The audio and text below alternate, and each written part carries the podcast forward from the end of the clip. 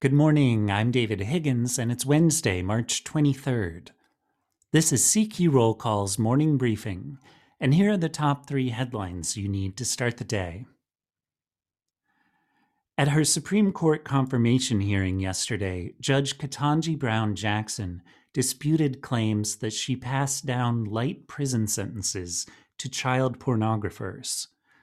Republican Senator Josh Hawley first raised the explosive allegation last week.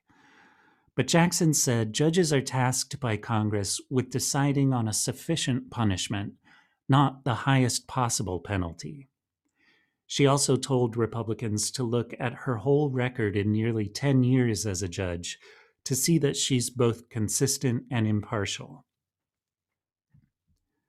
Next, the House plans to take up a bipartisan package of retirement savings bills next week.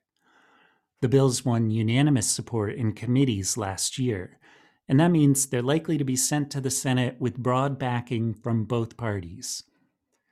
But questions remain on how to cover the cost of the package. It's an issue that'll need to be worked out by House and Senate negotiators.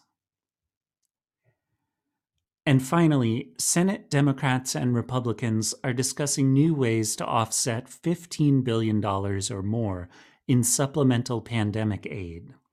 The White House is still pushing for over $22 billion it says it needs soon to continue covering the cost of COVID 19 treatments, testing supplies, and vaccines.